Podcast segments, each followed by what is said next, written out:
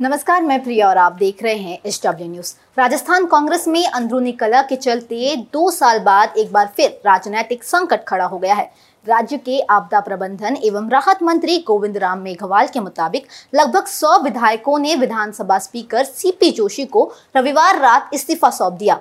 ये स्थिति ऐसे समय पर बनी है जब कांग्रेस पार्टी के राष्ट्रीय अध्यक्ष के चुनाव की नामांकन प्रक्रिया शुरू हो चुकी है। इसी चुनाव के चलते सचिन पायलट के लिए अगला मुख्यमंत्री बनने का दरवाज़ा खुला था, लेकिन पार्टी के शीर्ष पद पर दावेदार अशोक गहलोत की नाराज़गी के कारण वो बंद होता भी नज़र आ रहा है। इस वीडियो में हम आपको राजस्थान में चल रही राजनीतिक संकट के बारे में पूरी जानकारी देंगे। साथ ही पूरी घटनाक्रम की टाइमलाइन भी आपको बताएँगे। लेकिन उसके पहले अगर आप हमें यूट्यूब पर देख रहे हैं तो हमारे चैनल को सब्सक्राइब करें। अगर आप हमें फेसबुक पर देख रहे हैं तो हमारे पेज को लाइक और फॉलो करें।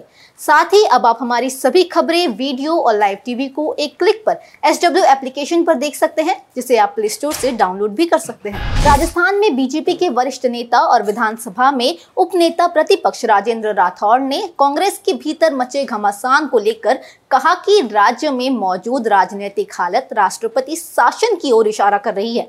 उन्होंने कहा कि किसके इशारे पर त्यागपत्र देने का खेल चल रहा है।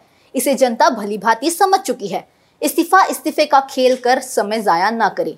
अगर इस्तीफा देना ही है तो मंत्रिमंडल की बैठक बुलाकर विधानसभा भंग का प्रस्ताव राज्यपाल महोदय को तत्काल भेजे। तो क्या राजस्थान के पॉलिटिकल ड्रामे की स्क्रिप्ट अशोक गहलोत ने लिखी है?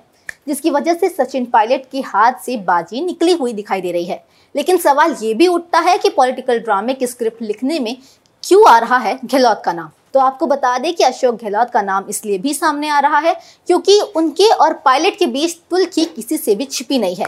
कई मौके पर दोनों नेता एक दूसरे पर बयानबाजी कर चुके हैं। सीएम गहलोत पायलट को नाकारा तक कह चुके हैं।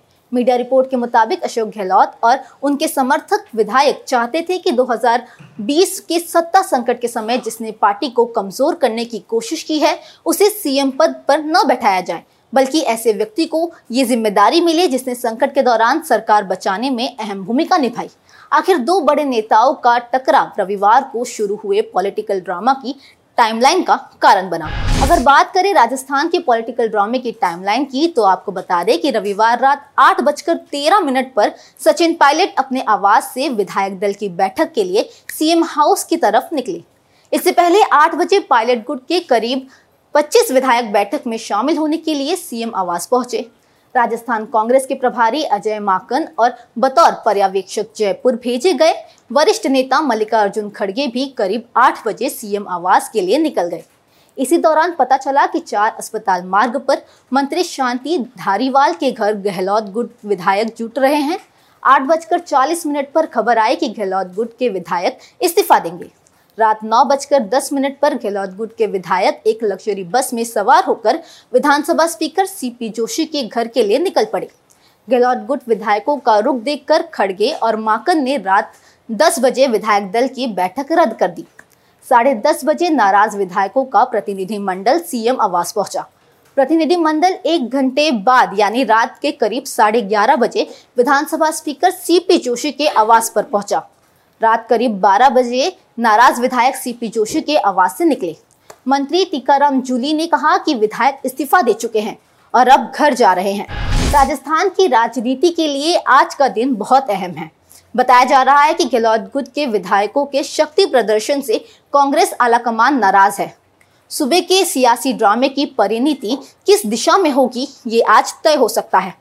राजस्थान में चल रही सियासी संकट की सभी अपडेट हम आप तक समय पर पहुंचाएँगे। इस खबर को लेकर आपकी क्या राय है, हमें कमेंट सेक्शन में ज़रूर बताइएगा। फ़िलहाल इस खबर के लिए सिर्फ़ इतना ही। देश और दुनिया की अन्य खबरों के लिए देखते रहें एच डब्ल्यू न्यूज़ अब खबरें पाइए सबसे पहले हमारे मोबाइल न्यूज़ एप्लीकेशन पर। एंड्रॉइड या आईओएस प्लेटफॉर्म पर जाइए एच डब्ल्यू न्यूज़ नेटवर्क को सर्च कीजिए, डाउनलोड कीजिए और अपनी सुविधानुसार भाषा का चयन कीजिए। खबरों की भीड़ में अपने काम की खबर पाते रहिए।